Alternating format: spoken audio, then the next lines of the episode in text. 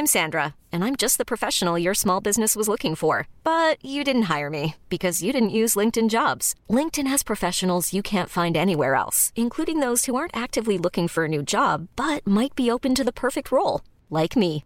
In a given month, over 70% of LinkedIn users don't visit other leading job sites. So if you're not looking on LinkedIn, you'll miss out on great candidates like Sandra. Start hiring professionals like a professional. Post your free job on linkedin.com/achieve today.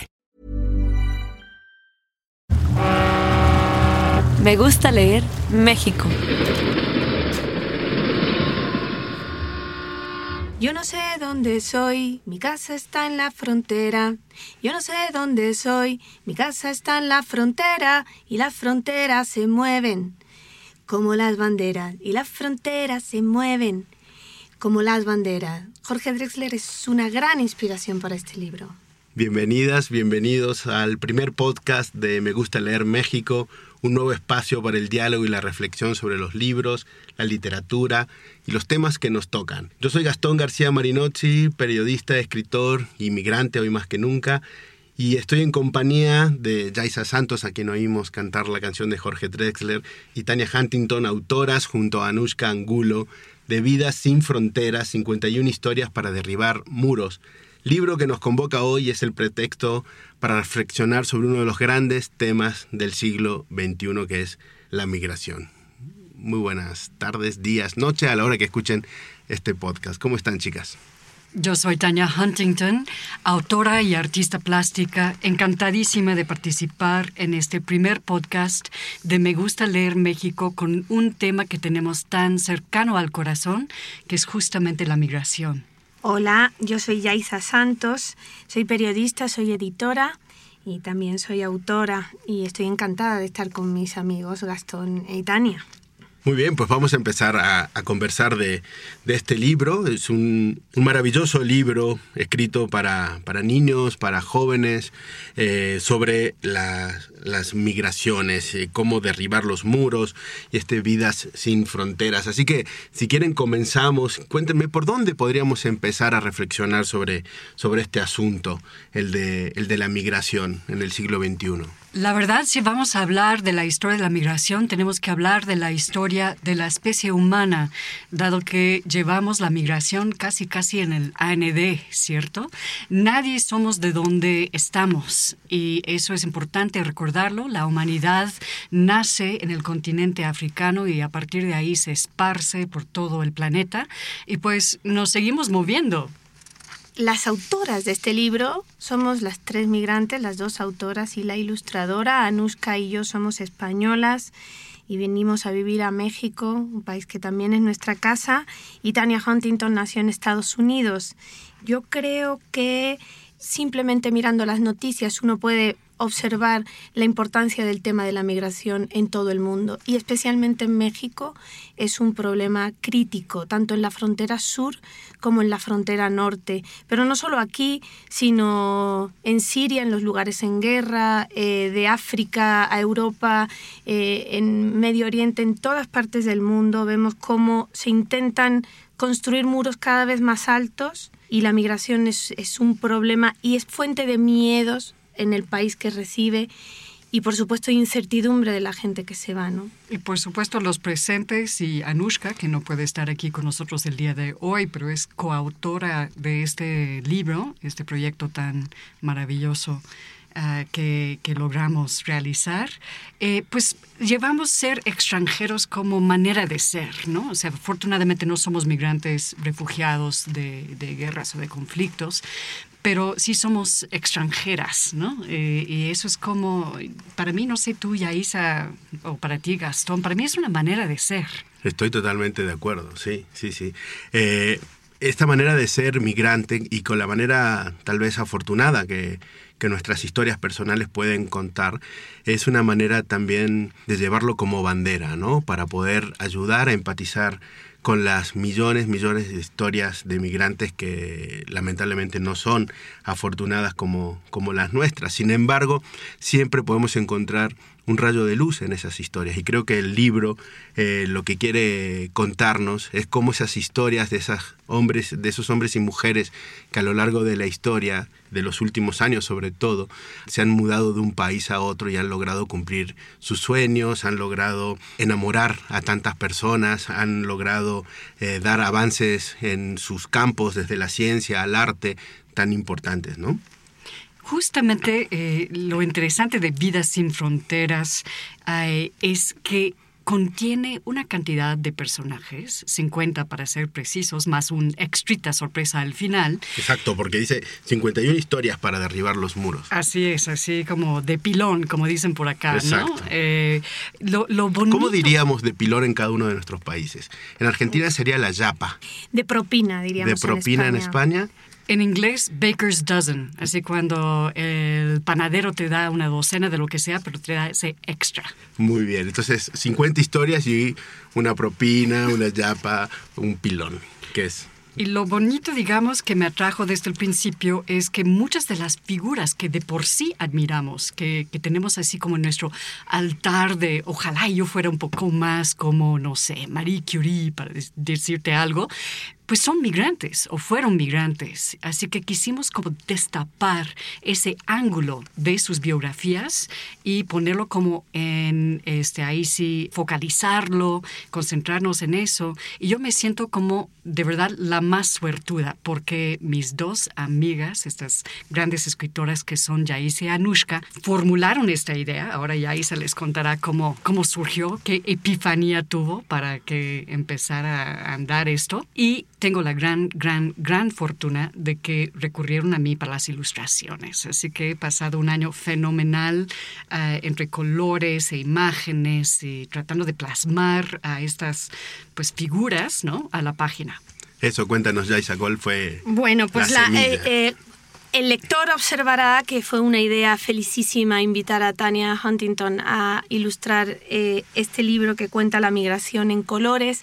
Lo que pensamos es, por un lado, la urgencia del tema, desde luego, es un tema eh, fundamental, si no el más fundamental en todo el planeta, y la migración siempre se cuenta desde el lado de las tragedias o desde el lado del drama. Y lo vemos todos los días en los medios de comunicación, ¿verdad? Eh, Cuando la migración tiene esta parte luminosa y de colores, que es enriquecerse y enriquecer un país cuando pues, uno estudia, prospera y devuelve a ese país de acogida todo lo que, lo que ha aprendido y ha trabajado. Entonces, esa era la idea. Desde luego se quedaron muchísimos en el tintero, nuestra lista era gigantesca, pero pues no, no se podía crecer más, quizá para una segunda edición, si a este le va bien.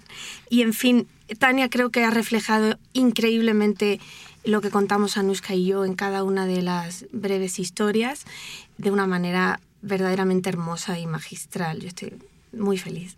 A ver, cuéntanos algunos de los personajes que tenemos aquí en el libro. Uf, a ver, ¿qué, qué les ¿Cuáles puedo fueron los que te inspiraron de ellos? Pues mira, voy a, voy a contar la historia de uno de mis más admirados, que es el doctor eh, Alfredo Quiñones Hinojosa, neurocirujano del Johns Hopkins en Estados Unidos. El doctor eh, Quiñones Hinojosa, que se hace llamar Dr. Q en, en su hospital, él nació en Mexicali y era de una familia bastante pobre, con seis hijos, y a los cinco años tenía que vender dulces en un semáforo. Él, como muchos de sus eh, vecinos de Mexicali, pues empezó a cruzar la, la barda cuando la barda era pues un, un hilito, cuando era muy fácil cruzar a Estados Unidos, saltar la bardita y luego regresar.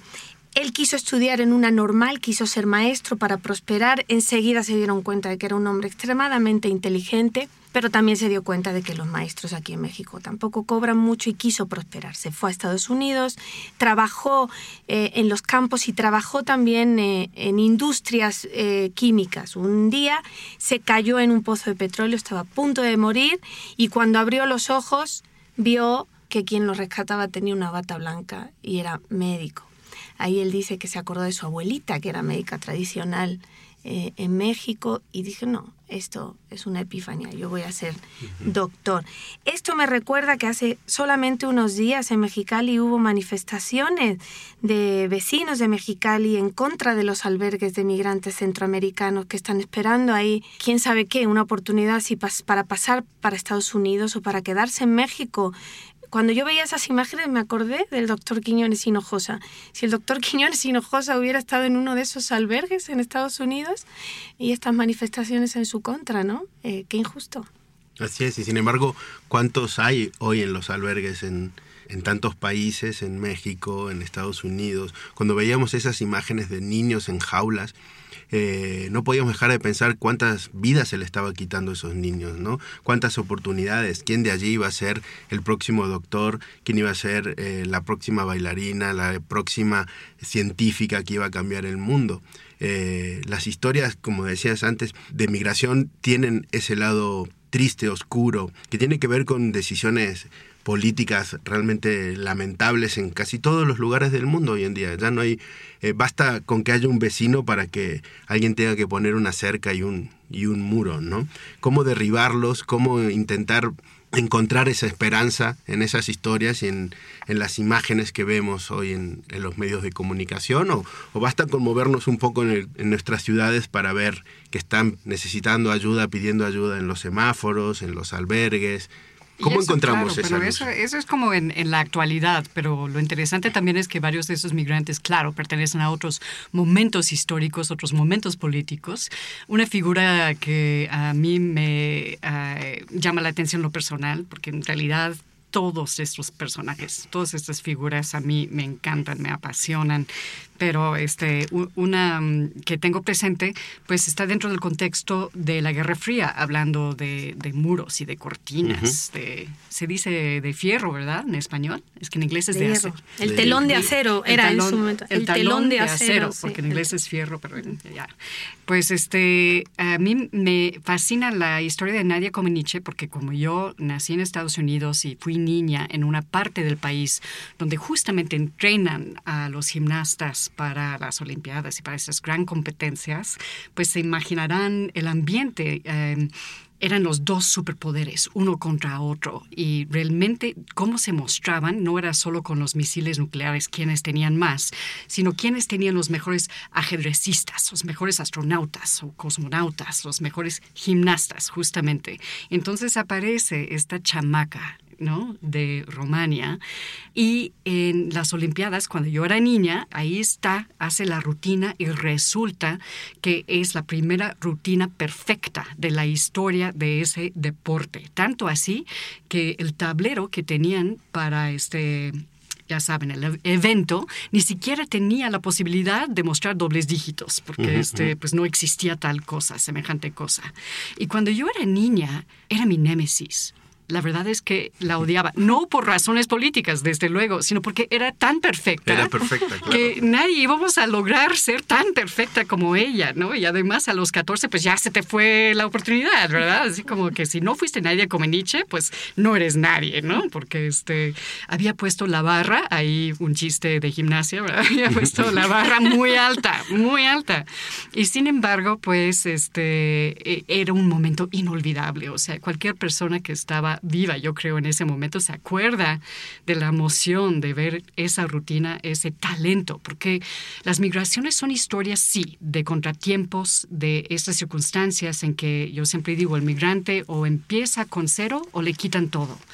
Y sin embargo, también son historias pues de estos talentos natos o desarrollados que podemos encontrar hasta en los más las más asiagas circunstancias. Exacto. Así es, la inteligencia es universal y se reparte uniformemente por el planeta.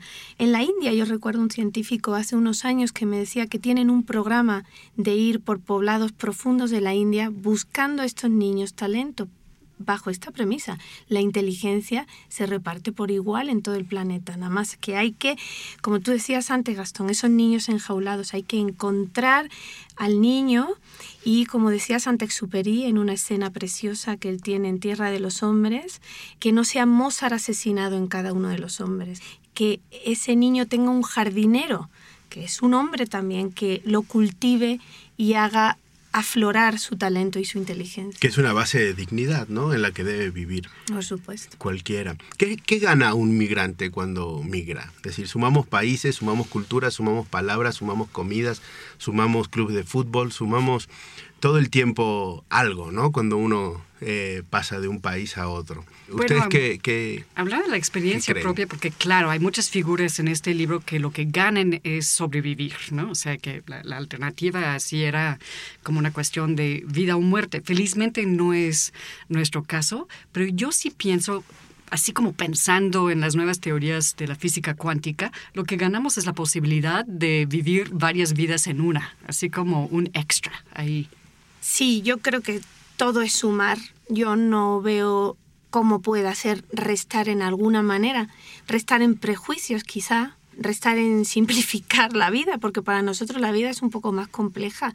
Pensamos, efectivamente, hablamos el mismo idioma y sin embargo, cuántos matices distintos tiene, qué vocabulario tan distinto, qué expresiones y qué manera de usar ese lenguaje, porque no es una cuestión solamente de vocabulario, es una cuestión de, de concepción de vida. Para mí, no habría podido soñar una vida más feliz que esta, de, vivir entre dos países, que nuestros hijos hayan nacido aquí y poder compartir dos culturas a la vez. Es maravilloso. Bueno, en tu caso más, Gastón, porque tú es Argentina, es México, pero también España, ¿verdad?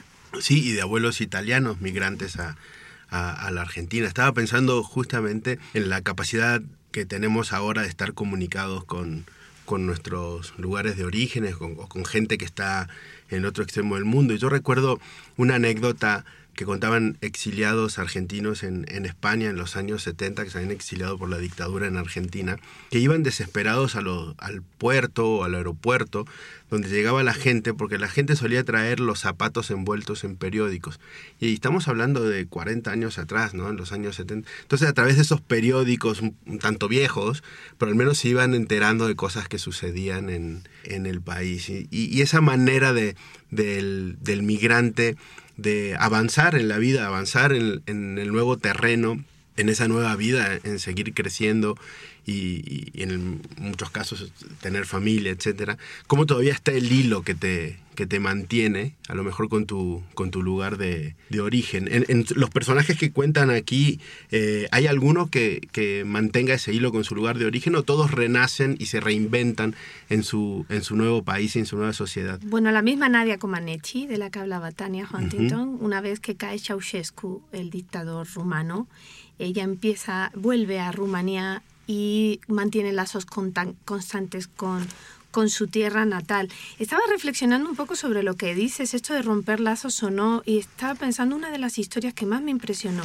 que no conocía, sobre Billy Wilder, el gran director de cine de Hollywood, que incluimos su historia ahí. Billy Wilder que escapa de Berlín justo cuando el nazismo asciende y joven, alocado como era, pues vámonos a Hollywood porque aquí ya no nos van a dejar más trabajar, por supuesto era judío. Y la historia es que su madre y gran parte de su familia muere en un campo de exterminio y él durante muchos años no supo nada de su familia. Y luego después no era un tema que él volvió a tocar explícitamente, por voluntad propia, eh, nunca. eh, siempre conservó su acento alemán al hablar inglés, que era algo de los que le conocen, era algo característico suyo. Recordemos que llegó a Hollywood sin saber una palabra de inglés, porque la capital del cine en aquellos años, en los años 20, primeros 30, era Berlín no era Hollywood. Hollywood fue, asciende el nazismo y todos ellos se van, se van a Estados Unidos. Entonces llega sin saber una palabra de inglés y lo que él decía era, imagínense que te quitan tu lengua y tienes que empezar de cero. ¿Cómo Billy Wilder convierte todo ese dolor que debía tener dentro en una obra completa y absolutamente luminosa, humana, tierna, eh, irónica, con un sentido del humor como pocas veces se ha dado en la historia del cine, ¿no les parece? Y a mí se me ocurre otra biografía increíble de, de este libro, eh, pero primero como una anécdota. Cuando yo estaba eh, viviendo en España, yo también viví un año ahí, y estaba estudiando arqueología, eh, el profesor estaba haciendo mucho hincapié en las comidas, o sea, los restos de comida, los utensilios de comida que encontramos en los sitios arqueológicos y diciendo que pues esa es la base de la cultura. ¿no? Esto fue mucho antes de que se hablara de cultura gastronómica y ondas así. Así que la verdad nos vio nuestra cara de será, ¿no? Así, este, hmm, de, de suspicacia. Y dijo, a ver, todos ustedes vienen de otros países, ¿qué es lo primero que van a hacer cuando llegan a casa? Y todos, me voy a comer o me voy a beber. O sea, así es como esa raíz tan fuerte que tenemos de contacto con nuestra cultura Así que yo pienso en la historia de, Peggy Chen, que yo la verdad ni conocía antes de leer el manuscrito que prepararon Yaisa y Anushka. Y es la historia pues de una mujer que nació en Birmania y luego estuvo en Hong Kong y luego llegó a California y realmente extrañaba su comida. Se daba cuenta de que pues no había realmente este, en Los Ángeles pues esa comida que ella asociaba con su infancia, con el confort, etc. Así que decide fundar una cadena de restaurantes que se llama Panda Express y que ahora hoy día literalmente está pues en cada centro comercial del mundo prácticamente.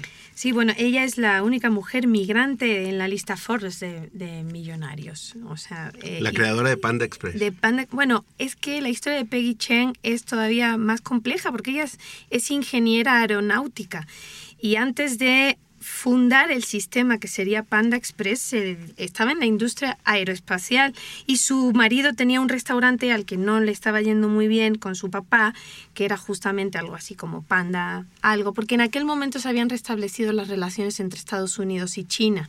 Eh, es el momento de la visita de Nixon a China. No sé si se acuerdan que hubo una época en que cada país que restablecía relaciones con China, China regalaba un panda y el, osito panda se convirtió en ejemplo de la hermandad de China con los pueblos con los que iba restableciendo relaciones. Por Diplomacia eso zoológica. Exacto.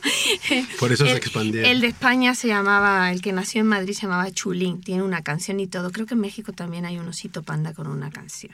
El caso es que este restaurante iba yendo muy mal y el marido de Peggy Chen jala a su mujer para que le ayude a crear un sistema y ella era experta en sistemas.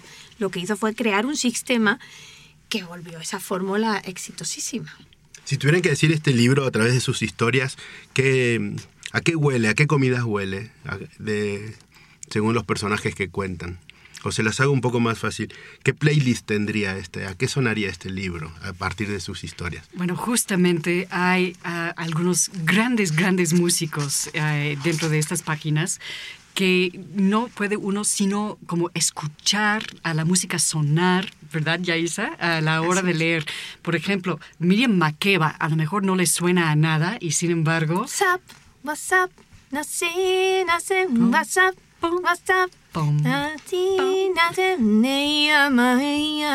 Pata Pata, pues es una canción que gozamos toda la infancia y luego resulta que ella es ni más ni menos Mama África porque eh, ah, debido al apartheid, a ese odioso sistema racista de Sudáfrica, ella se vio obligada a salir de las fronteras de su país natal y sin embargo, pues convirtió ese dolor y ese desalojo, ese como distancia en presencia, en música y contagió a no solo el continente africano, sino a todo el mundo. A todo el mundo, sí. Sí, Miriam Makiba llegó a tener pasaportes de 15 países, incluido Cuba.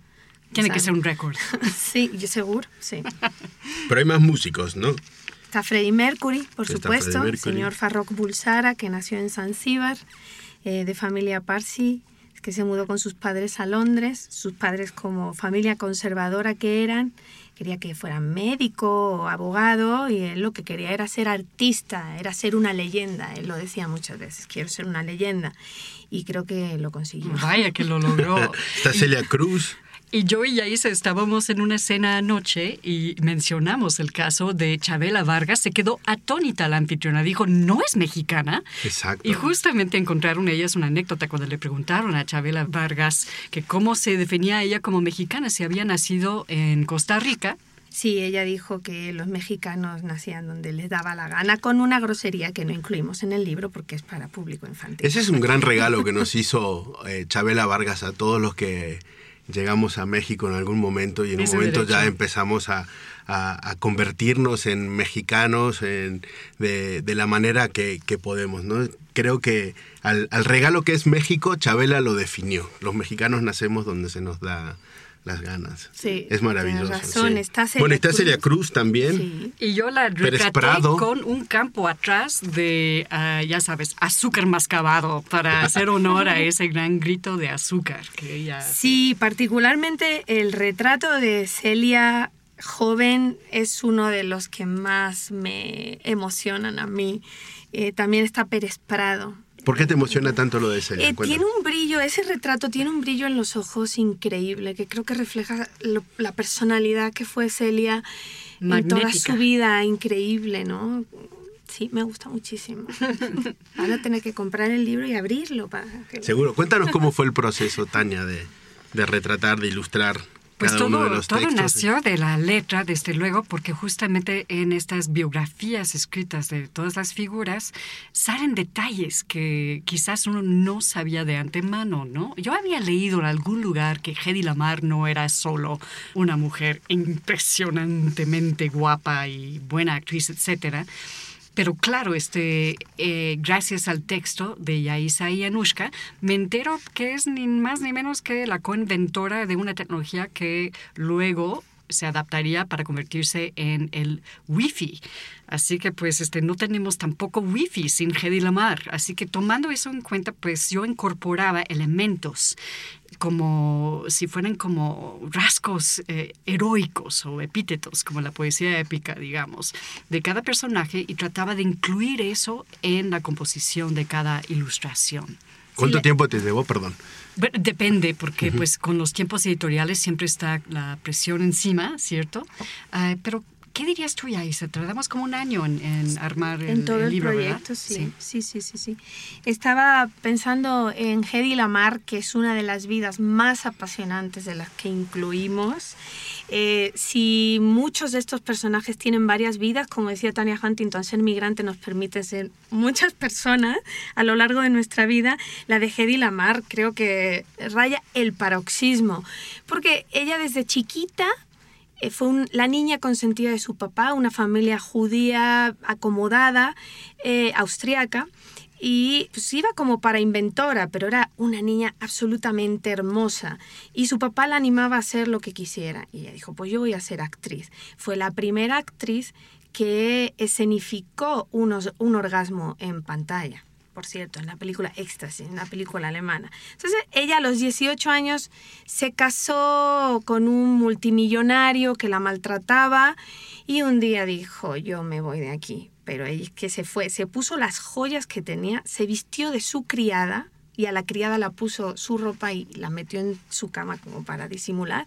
Se escapó en bicicleta de su casa y fue a parar a Londres donde ahí sí conoció a productor de Hollywood que la llevó a Hollywood, pero es que no contenta con eso, en Hollywood en la noche ella inventaba. Y este invento del salto de frecuencia que permitía que los misiles no fueran detectados, que es el origen de la tecnología que, como ha dicho Tania, dio lugar al wifi, no creían que hubiera sido un invento de ella. Pensaban que esto, eso debía haber sido un invento de algún hombre y ella se estaba colgando ahí. Lo metieron en un cajón y bueno, al cabo de los años los científicos empezaron a reivindicar a Hedy Lamar como la madre del wifi o del wifi.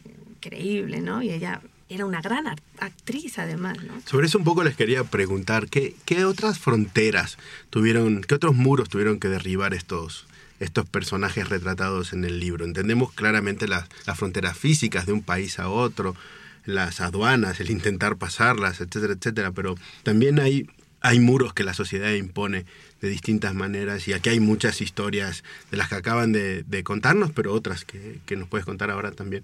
¿Cuáles, ¿Cuáles creen que fueron esos otros muros que debieron derribar? Pues justamente todos nacemos dentro de un contexto, dentro de una cultura, y aunque quizás no lo percibimos como tal, hay ciertas expectativas que nos tocan de cómo podemos ser, quiénes podemos ser, etc. Y una buena manera de ejercer así el borrón y cuenta nueva, aunque es un poco, este, ya sabes, ruda la experiencia, es justamente cambiando drásticamente de geografía, de idioma, de cultura, porque realmente te permite, pues, derribar los muros de lo que se esperaba de ti y ver hasta dónde llegas. Eh, no sé, yo creo que es una cosa que sí puede ser de gran beneficio en términos de explorar todos los límites de nuestro ser y sobre todo quitarnos de encima esa voz en la cabeza que dice, pero ¿quién te crees tú? Que, tú no naciste para eso, ¿no? Pues qué tal si me cambio de lugar y entonces nadie sabe para qué nací, ¿verdad? Exacto. Sí, desde luego hay muchos más muros que las fronteras físicas. Está el muro de ser mujer en un país donde discriminan y fue el caso, por ejemplo, de Ayani Irsi Yo la conocí personalmente en Madrid hace muchos años y la admiro desde entonces y he leído toda su obra. A Irsi Ali, que sufrió la ablación del clítoris cuando ella tenía cinco años, que huyó de un matrimonio concertado, que llegó a Holanda y sin aprender holandés se convirtió en una persona muy influyente de Holanda y luego al final acabó en Estados Unidos. Está el muro de la orientación sexual, está en nuestros libros, está no solo Freddie Mercury, que por supuesto era una leyenda, pero también estaba, está Rudolf Nureyev o Martina Navratilova, está por supuesto el muro de la raza, y eso Mama África, Miriam Makeba, de la que hablamos antes, o James Baldwin también es eh, uno de los ejemplos. Sí, efectivamente, no solamente es el muro, y luego está el muro del lenguaje, esto que decía, por ejemplo, de de Billy Wilder de llegar a un sitio y empezar de cero sin saber el idioma. Es el caso de Pulitzer, por cierto. Bueno, aquí con el caso de Pulitzer, que es otra de las historias que me encantan, Pulitzer no sabía tampoco una palabra de inglés y entonces cuando llega a Estados Unidos a finales del siglo XIX, en plena guerra civil, en realidad va a luchar a la guerra civil americana, dice, bueno, ¿dónde me voy yo que no lo pase tan mal? Entonces fue a una comunidad de Missouri donde mayoritariamente era habitada por alemanes. Y he aquí un dato que no todo el mundo ha de saber. Y es que en Estados Unidos, la principal nacionalidad que ha aportado migrantes a Estados Unidos es Alemania. Mm. Por cierto, el actual presidente de Estados Unidos, Donald Trump, tiene ascendencia alemana.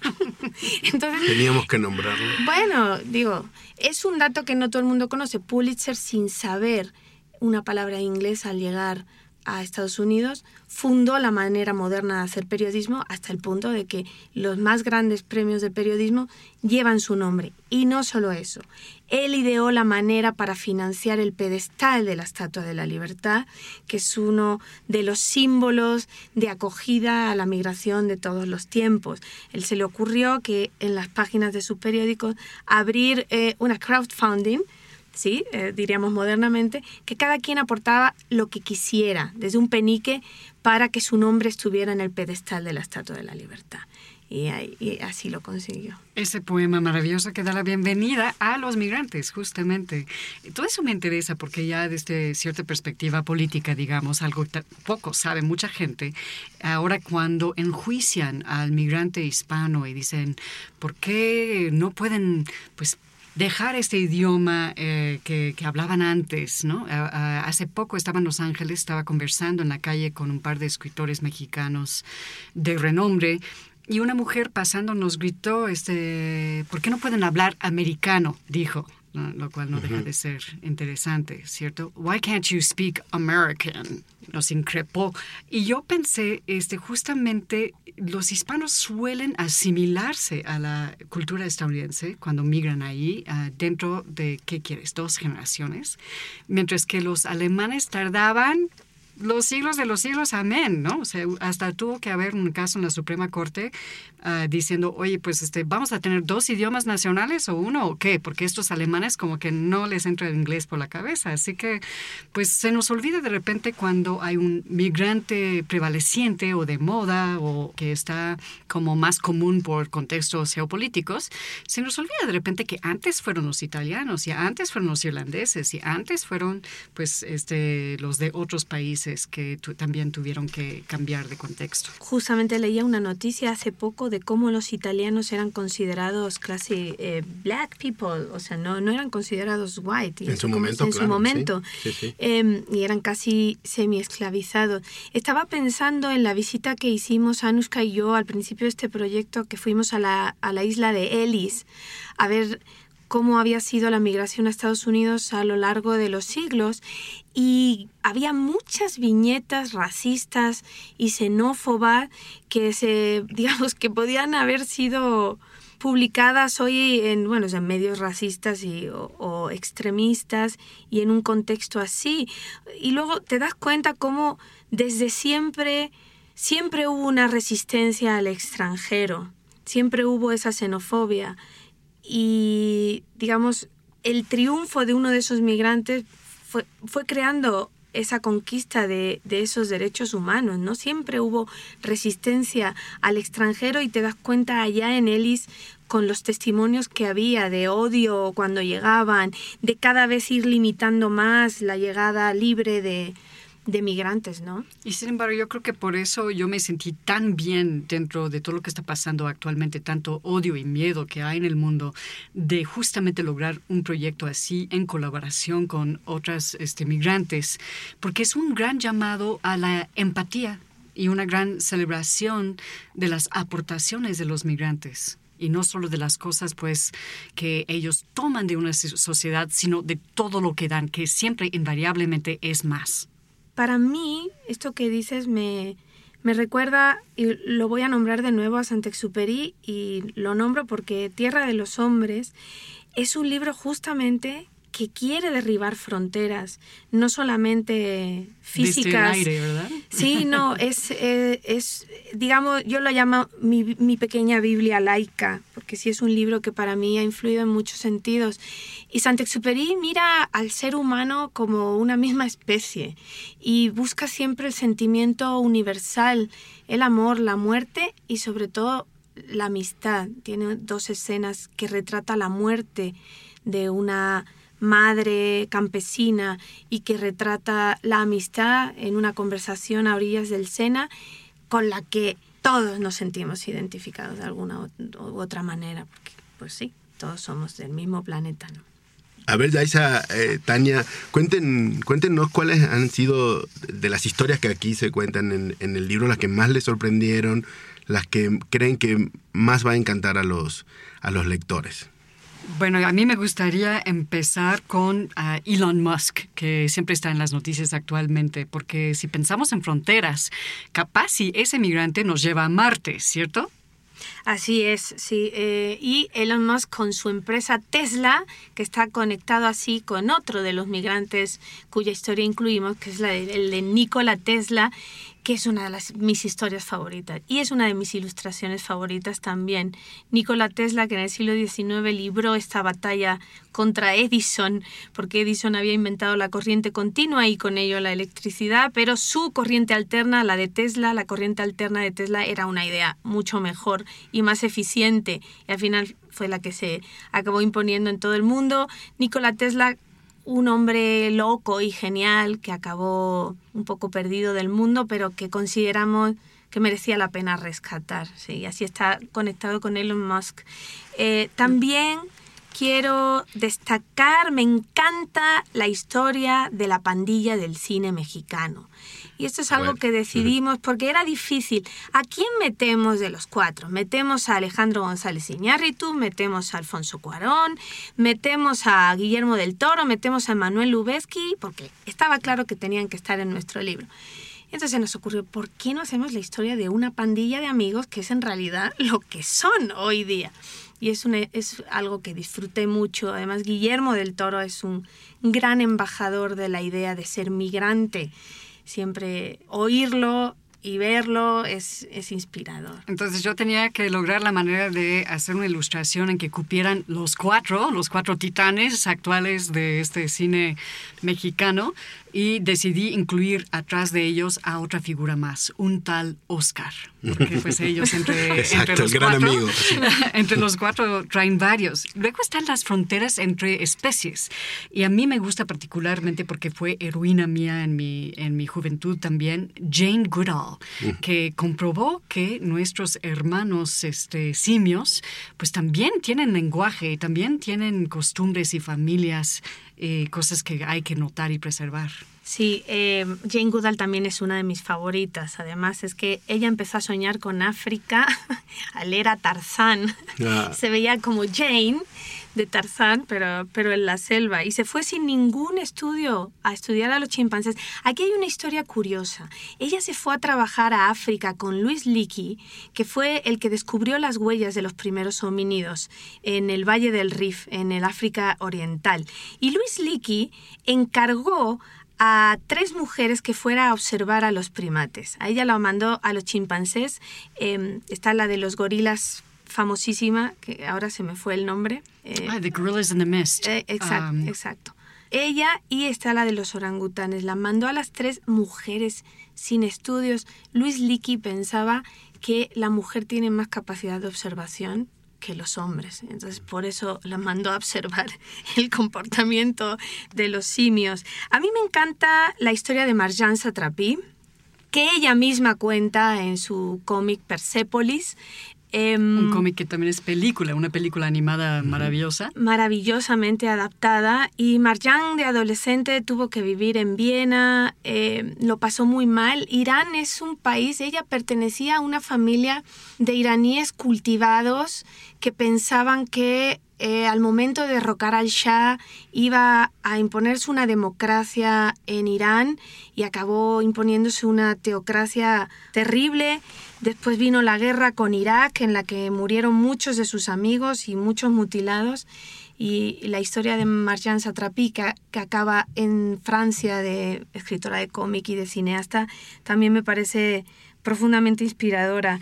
Y, y, por supuesto las artistas, las grandes artistas que escogieron México para venir después de la Segunda Guerra Mundial o antes, Yo Tina Modotti y Leonora, que son historias fascinantes. O sea, si han visto Downton Abbey, imagínense que Leonora Carrington nació en una familia así, o sea, realmente nació en una de las familias nobles más acaudaladas de Inglaterra y lo dejó todo porque su padre la amenazó que si ella seguía Uh, ya sabes, este, de cascos ligeros con ese artista surrealista Max Ernst, le cortaba y le dejaba sin un centavo y ella dijo, ok, y dio la vuelta y nunca volvió, lo cual pues habla de una valentía también. Sí, luego me gusta también que escogimos algunos personajes que no necesariamente nacieron en un sitio y vivieron en otro y nunca regresaron, como gente que se mueve en dos mundos. Estoy pensando, por ejemplo, en Rodolfo Neri Vela, que fue el primer astronauta mexicano que marcó también un hito para muchos niños en México, o en Lila Downs, que es hija mm, literalmente de dos culturas, ¿no? La gringa y la mexicana con todo el color que le da lo oaxaqueño. Entonces, Para mí son emblemáticos como de este nuevo fenómeno transterritorial, podríamos decirlo así, ¿no? De que en efecto tienen un pie en, los dos lugares. Luego tenemos, para irnos más para atrás, a, por ejemplo, Joseph Conrad, que para mí, eh, como todas somos este, autoras amantes de la literatura, etcétera, es una figura particularmente admirable porque se hizo un autor canónico en un idioma que no era el suyo. Y vaya, yo que sí trato a veces de escribir libros en un idioma que no es el mío, mis respetos. Así es, Joseph Conrad, que fue la primera historia que escribimos, por cierto. ¿Qué se encontrarán los, los niños, los jóvenes que abran este libro, estas historias? ¿Qué creen que van a, a descubrir a partir de estas 51 historias? Yo creo que se van a encontrar primero con muchísimo color, y eso es algo que yo creo que van a disfrutar. Luego se van a encontrar con gente muy conocida, y con detalles de su vida que quizá no conocían y luego se van a encontrar con gente que no conocían de plano y son vidas maravillosas también. Eso pienso yo también. Van a ver que eh, hay un viejo dicho, eh, me imagino que en español igual que en inglés, de que la ficción este, no puede superar a la realidad, ¿cierto? Eh, la realidad supera, al contrario, a la ficción. Y las historias de estas personas reales parecen inventadas de tan maravillosas y inspiradoras que son. ¿Habrá ahora algún niño, algún joven que no tenga un tío, un padre o él mismo sea un migrante. Creo que es muy difícil encontrar una familia, una persona que no tenga una historia de, migración cerca, ¿no? Nosotros dedicamos este libro justamente a todos nuestros hijos, porque son hijos de migrantes quienes ya están dando muestras de también ser migrantes ellos mismos. Así que para nosotras sí está muy claro que la migración forma una parte de nuestra historia familiar, nuestra genealogía, pero eso sí pensamos que cada lector de este libro no va a tener que excavar más allá que una o dos generaciones para encontrar pues ese tío o ese abuelo o quizás ese primo, etcétera, que o llegó como migrante o ha migrado a eso le apostamos y por eso son 51 historias, porque la historia número 51 es la historia del lector o de su papá o de su mamá o del abuelo o de la abuela o del tío o de la tía que tuvo que mudarse de casa, no solamente de país, pudo ser del campo a la ciudad y dejamos un espacio para que cada quien escriba su historia y se retrate. O sea, el libro lo completa el lector, ahora sí escribiendo su propia historia. Su propia historia, porque además este, no tienes que ganar un Nobel o un Oscar o un Grammy para realmente ser un migrante exitoso. Pensamos nosotros que hay muchas historias dentro de la familia de cada quien de migrantes que aportaron cosas muy importantes a nivel familiar. Desde luego, lo que sí está claro es que sí, creemos firmemente que todos somos migrantes. Sin duda. ¿Qué, dirían a, modo de resumen? Ya lo hemos dicho a lo largo de toda la, plática, pero ¿qué, ¿qué enriquece a un ser humano el hecho de emigrar? Yo creo que en mi caso personal hay ah, una historia que me gusta contar, eh, que es que cuando yo era niña eh, vivía en una reserva Lakota en un estado que se llama Dakota del Sur, un lugar muy, muy remoto. Y por casualidad mi padre, que estaba afiliado con movimientos de izquierda, enseñaba español en esa reserva. Y él me contaba de una gran ciudad donde había este, una enorme universidad pública de gran renombre que se llamaba la Universidad Nacional Autónoma. Y esa ciudad descansaba al pie de dos volcanes, con nombres impronunciables desde una perspectiva anglo, pero él me echaba la mano diciendo que uno se llamaba Purple Caterpillar, Popocatépetl, y el otro se llamaba Extra Seawater, Extra Seawater. Y Claro, en ese momento eh, era una historia que me encendía la imaginación, pero ni él ni yo nos imaginábamos que su niñita algún día iba a vivir en esa ciudad y iba a hacer como pues toda una trayectoria ahí y iba a encontrar ahí pues su hogar, porque realmente es el hogar que yo he elegido. Yo lo que diría para terminar es que estas historias demuestran que no hay que tener miedo. No hay que tener miedo a salir, a superarse, a cruzar fronteras, a derribar los muros y no hay que tener miedo al que llega. ¿sí? Hay que tener una mano tendida porque pues quién sabe si a quien estás recibiendo no es a Elon Musk o a Nikola Tesla o a, o a Chabela Vargas, eh, ¿verdad? Eso no lo podemos saber como tú bien has señalado antes. Yo diría eso, no tengan miedo. Qué bonito, creo que es un, un libro lleno de historias eh, que inspiran eh, mucho para aprender a vivir estas épocas que nos, que nos tocan. Como vemos, las migraciones han estado en el ADN de la humanidad desde, desde su origen, por supuesto, pero las situaciones, el contexto en el 2019, 2020, casualmente a 100 años del surgimiento del fascismo que tanto le costó a esta humanidad, creo que eh, reivindicar la migración, reivindicar el encuentro con el otro, es lo que nos va a hacer eh, mejores personas, mejor sociedad. Así que Yaisa, Tania, muchas gracias por, por este libro. Eh, está también la versión en audiolibro de, de Vida sin Fronteras que se podrá encontrar en los, las plataformas habituales de audiolibros. Y encontrarlo me imagino que va a poblar las escuelas de, de México y ojalá que más países que sí también derriba que todos esos muros todos los muros. Así, que muchas gracias gracias a ti gracias, por el espacio y la conversación. Este fue el primer podcast de Me Gusta Leer México, hablando de Vida sin Fronteras, 51 historias para derribar muros, de Yaisa Santos, Tania Huntington y Anuska Angulo. En la producción, Carla Bañuelos, Tania García, Álvaro Ortiz y Jacqueline Tavera. Twitter e Instagram, Me Gusta Leer Mex. Facebook, Me Gusta Leer México.